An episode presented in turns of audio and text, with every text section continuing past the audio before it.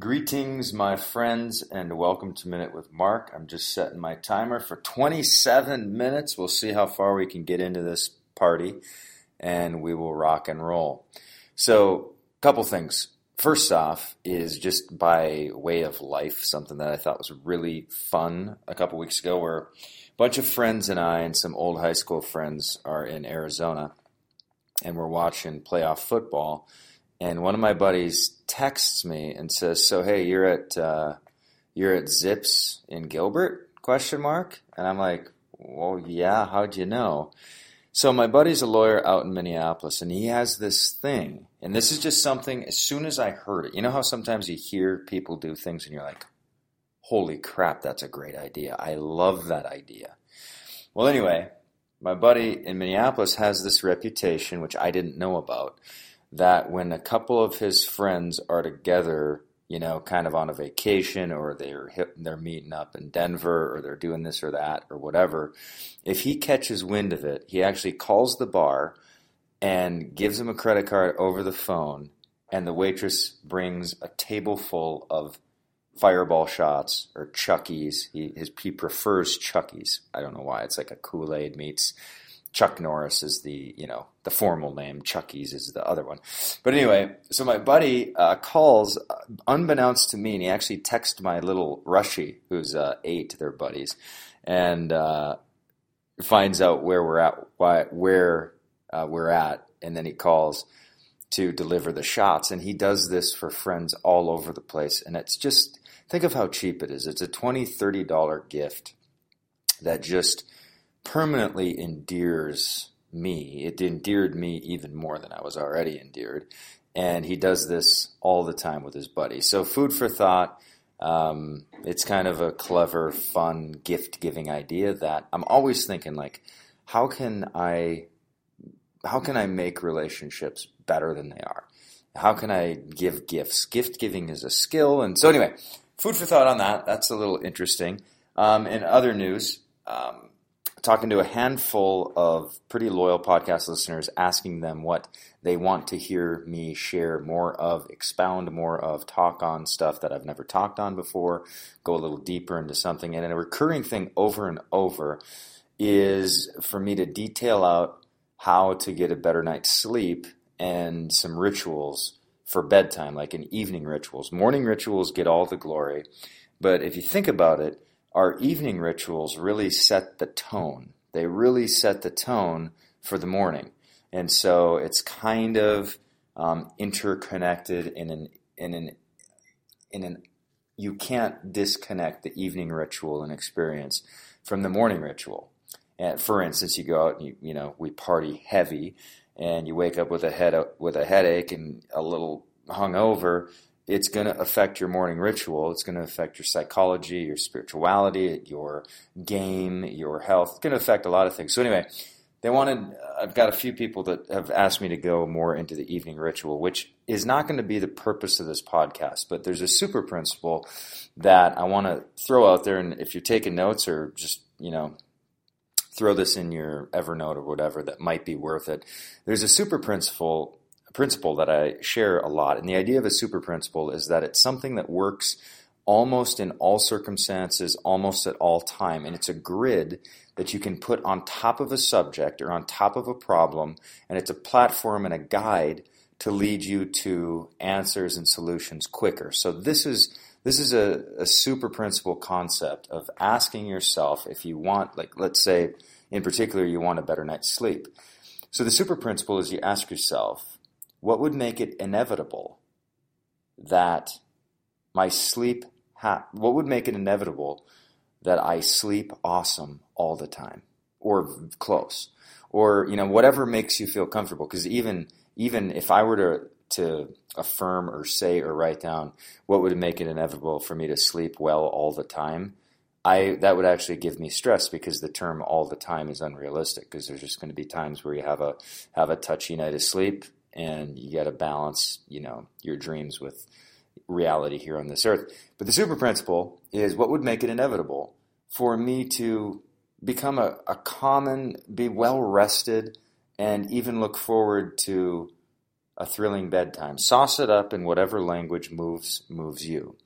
But not to spend too much time on this this podcast, but I'll go into it. So if I were to ask myself, and I'm asking you, what would make it inevitable that you sleep well tonight? What would make it inevitable? Okay. Um, just, I jotted down a couple things right before I hit record. I think there's there's at least four quadrants to think about um, that would make it inevitable to have a better night's sleep. And if you avoid one quadrant, and you can use these quadrants, quadrants, if I say quadrants again, reach across your phone and slap me. I'm done using that term. But you look at biological. And so some people would say, well, definitely don't have caffeine after four. Um, you know, and just focus on biological, well, then you're going to miss the environmental components. For instance, if you had a room that was immaculate and it was just, it was your standard that you always kept your, your master bedroom immaculate. Under your bed, there was no trace of anything.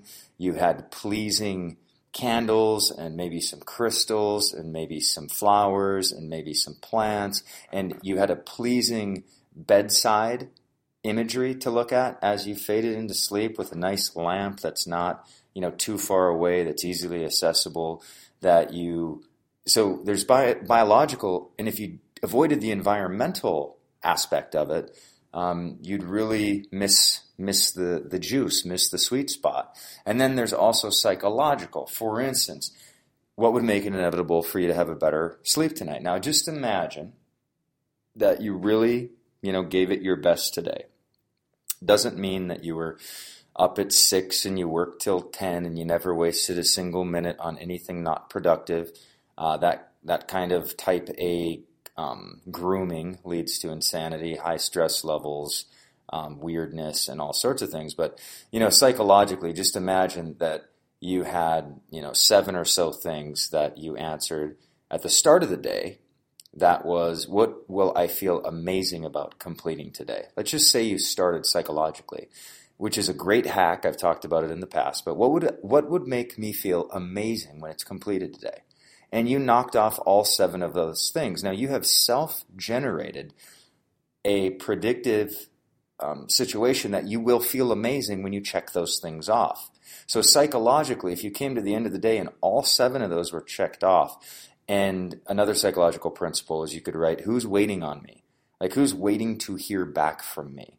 And you made a list. Today I just made a list. There's about ten individuals and groups that are waiting on me for specific information, for specific answers, for specific decisions. And today part of my questing has been to knock those communications out because I do sleep um Pretty, I sleep fabulous. I mean, I wake up, I feel pretty amazing, I have pretty sustainable energy. And, you know, people, my inner circle of friends like to know like some of the secrets. But one of them is trying to get rid of any psychological debt you have on procrastinating on people in particular. Never mind your projects. That's a different thing. But if you went to bed psychologically, you've got tomorrow mapped out. So what what I'm saying is when you say, what would make it inevitable that I have a great night's sleep tonight?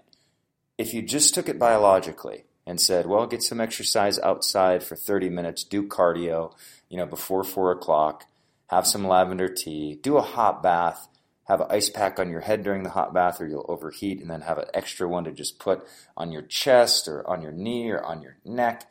Um, the kind of hot and cold yin-yang really creates something special there. Have one fan blowing on you, or again, you'll overheat. The reason people don't do baths is uh, Isaac sees me do baths all the time. So the, this is about a month ago. Isaac, I'm just going to he- publicly humiliate you or whatever. But I walk in to my bathroom, and unbeknownst to me, my Isaac, thirteen years old, standing up, you know, completely in his birthday outfit, and just standing over the hot tub, or not the hot tub, but over the bathtub.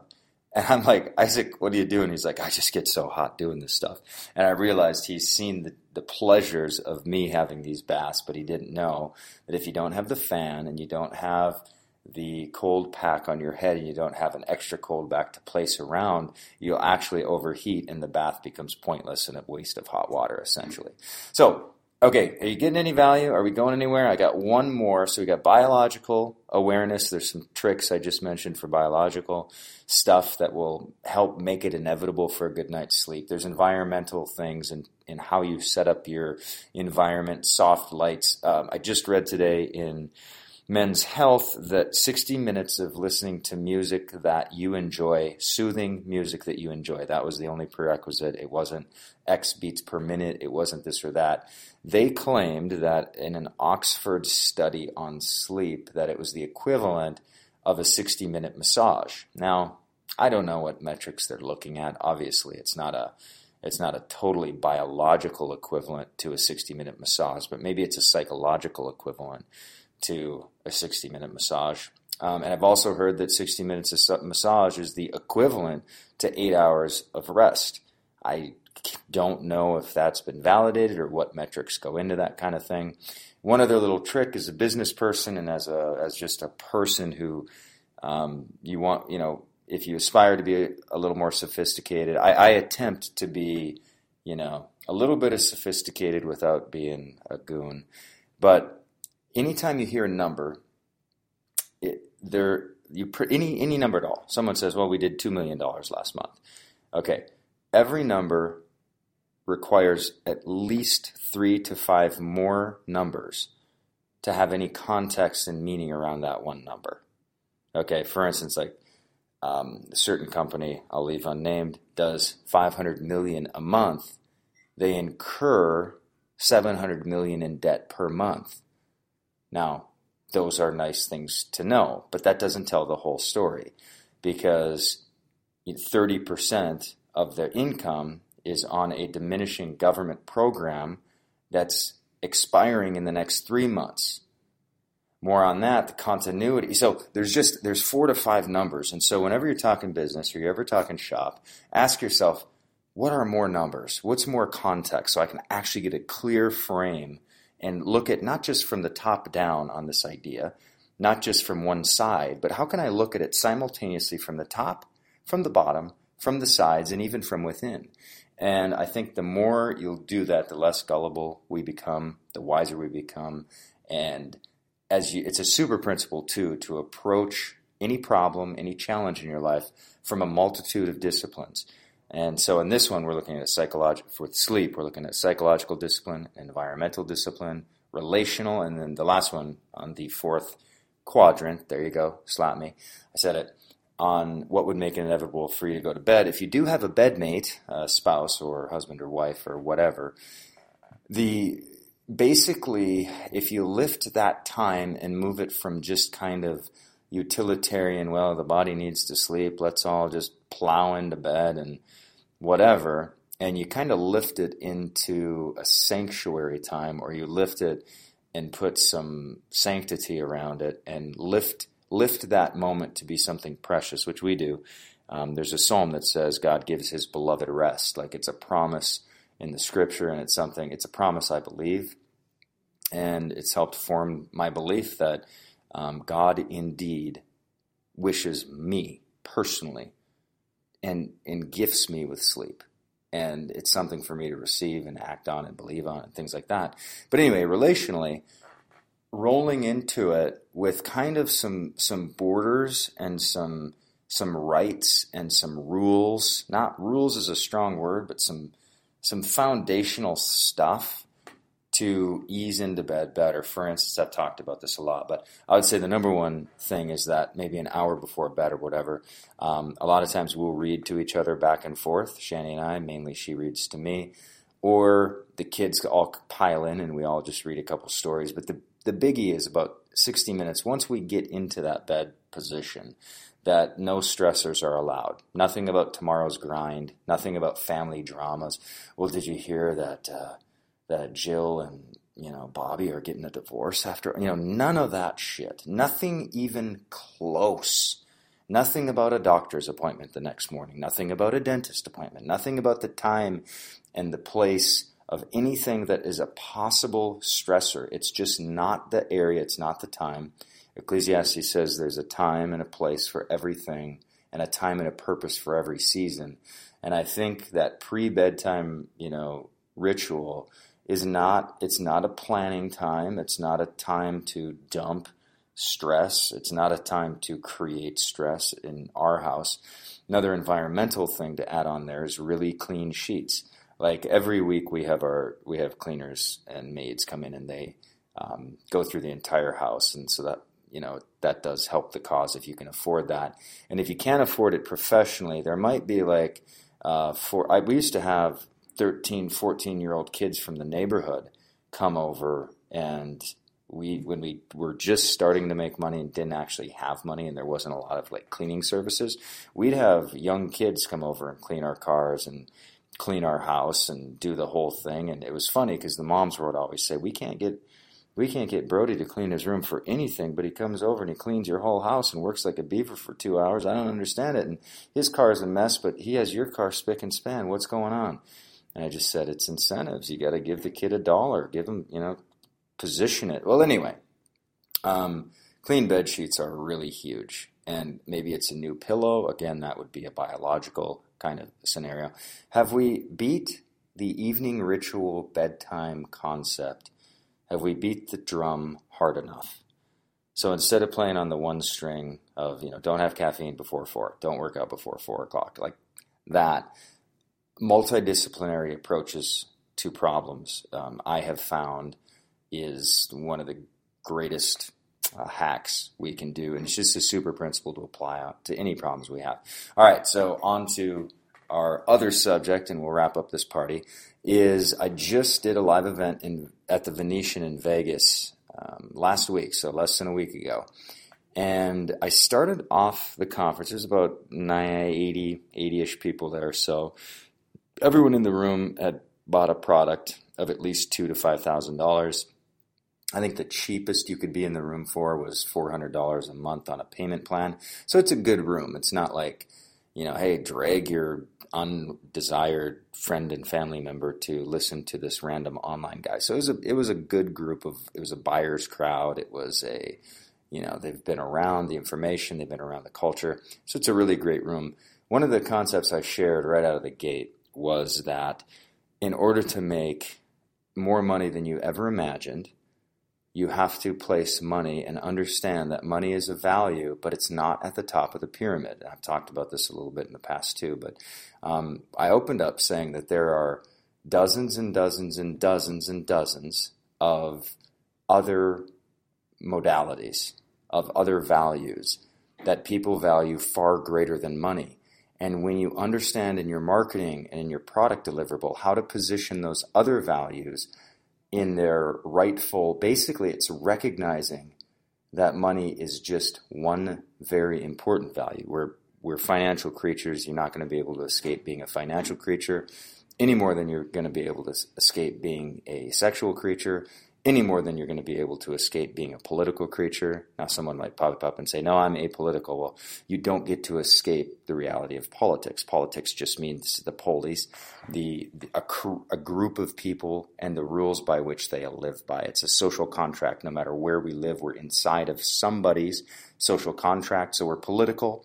We also are have a sense and the ability to ration. You're not going to be able to escape your rational mind at some point, the ability to ration.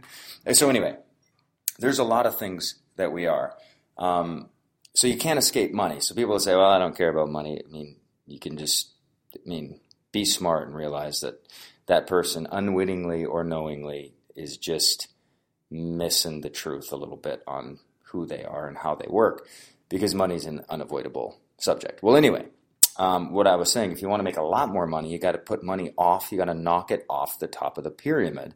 And in your marketing and in your product creation, you have to realize that if you do keep money at the top, if that's true, because we tend to, through our ego, create a set of values, and then we project that the rest of the world has those same type of values. So let's pretend you do have at the very top of the value pyramid, and family's on there, and health is on there, and And uh, good times are on there, and parties are on there, and education's on there, and God might be on there, and there's all sorts of values. But if you put, if we put money on the top of the pyramid, just just think of the conclusion and the effect of that is if we project that on everyone and money's at the top, and we're selling a product, why would anybody ever trade and and go for less of their top value. Because if they have to buy something, they have to part with their top value.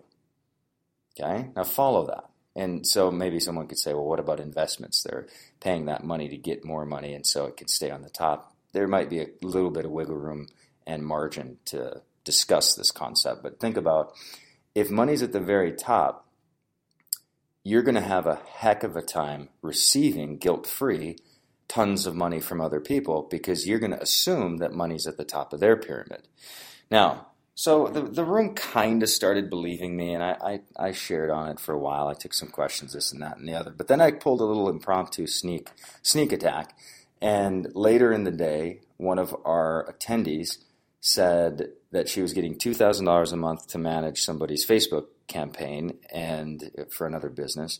And the business was willing to pay her five thousand dollars a month, but she wasn't really sure she wanted to take on the additional responsibility, and her time was pretty much tapped, and this and that and the other thing. And so I said, well, you know, why don't you pay eight hundred dollars a month out of that to somebody who doesn't know Facebook ads quite as well as you do, but they can create the ad, get everything ready for submission, which is the really the heavy work of creating ads on Facebook, and then you just pop in and take a look and sprinkle some magic pixie dust on it, approve it or tweak it a little bit, and say, go ahead, submit, and get back to me in three days with the details. So we did a little thing, and that, that seemed to make sense, right? Because why not? That's how you scale business, is you hire in some of the difference or whatever. So she's going from two, two K to five K a month with one client. This is a six-figure earner online. It's a cool story. Anyway, Um, randomly met her at a at a bar at one of my events, had a glass of wine, and you know, it's an amazing story ever since for her, but I'll leave her nameless. Anyway, so I said, well, how about the five thousand, and you know, you pay somebody eight. So now what I started to do to the audience, but they didn't, you know, the, the group wasn't aware I was doing this, is I said, okay, so eight hundred dollars a month, um, anybody want to do that? Like, she'll pay you eight hundred dollars a month to manage this Facebook campaign. And one hand out of about eighty went up. And everyone else was just crickets. Totally crickets. So I look at that and I go, hmm, okay, I'm going to play a little show and tell. So I said, who in here would be interested? And then I said, is that five thousand include the ad spend, or is ad spend on top of the five thousand? I'm going to mix the numbers a little bit because I don't recall with perfection what all the exact numbers. But she said, no, the actual ad spend is above five thousand. So it's five thousand a month plus the ad spend to manage the account. So maybe it's a thousand bucks. So then I say, who in here? So at that point, now just getting paid eight hundred dollars a month to be a kind of employee for her got one hand in the room. Okay. Now this is a very powerful principle that if, you know, if you listen, if I, if I are, it's not if you listen, it's if I share it correctly, it's, it'll have some profound impact, I think. So I said, well, who in here would be interested? And we, we figured out that maybe it's one thousand dollars of ad spend a month that she would get to play with for, you know, one thousand dollars of hard marketing money to play with on behalf of her client and get paid five thousand dollars a month. I said, who in here would be interested in getting a free one thousand dollars per month in real-time actual marketing? And you've had to at least play some Facebook ads and know how to do an opt-in and know how to do some follow-ups. You've already had to be a little qualified. So I actually made the qualification for the job harder. But I said, you got to at least kind of know what's going on a little bit. Who would like one thousand dollars of free real-time marketing per month, plus having a six-figure earner working hand-in-hand with you, mentoring for you to gain experience and get insight from somebody who's a little further down the road with you, plus above her have a multimillionaire that you're kind of working hand in hand with. So not only do you get the free one thousand dollars of practice money so you can expedite your understanding of real-world Facebook marketing, but also she'll throw in eight hundred dollars paid per month, which can help you escape your job quicker. And you, the stuff you learn there, you'll be able to apply to your own business. So what I did was I hit values of experience. I hit a value on the pyramid of, so money, remember when I put money, eight hundred dollars a month at the top of the pyramid, one hand went up and it was trepid. It was a timid hand. Then I positioned experience. as a value. I positioned mentoring as a value. I positioned their future as a value, saying, hey, you know, you work, you do this twelve months, you get at least twelve thousand dollars of real world spending, advertising experience, and it's not even on your own. Plus, you do well, you might be able to do your own agency and then and then replicate the thing for other clients as well and bring in underlings, and you could scale a ten thousand to twenty thousand, thirty thousand dollars advertising agency out of the thing. So I put future in the vision. I put future money. I put experience. I put um, working side by side. I put practice. I put a shit ton of values above money. And there were so many hands in the room I didn't even count them. Over ten. Exact same thing. Exact same offer. Presented with different values leading the way. So as an affiliate, as an entrepreneur, as a leader, as a whatever it is you're doing, there's a tendency for us to place our top value and what's on our mind as the lead value in other people's lives, when we actually don't understand that. Now imagine, I could, and I didn't even, that was in a minute. I did barely even sold it. If I was going to make that a pitch that, hey, I have an apprentice program, it's actually a paid one. You get to manage one thousand dollars. Here's of ad spend a month. We pay eight hundred dollars. It's, you know, by the way, I don't mind if you have an underling that's past these these uh, qualifications, that you can be over that underling and pay them five hundred dollars. And so you're getting three hundred dollars for mentoring and all this stuff.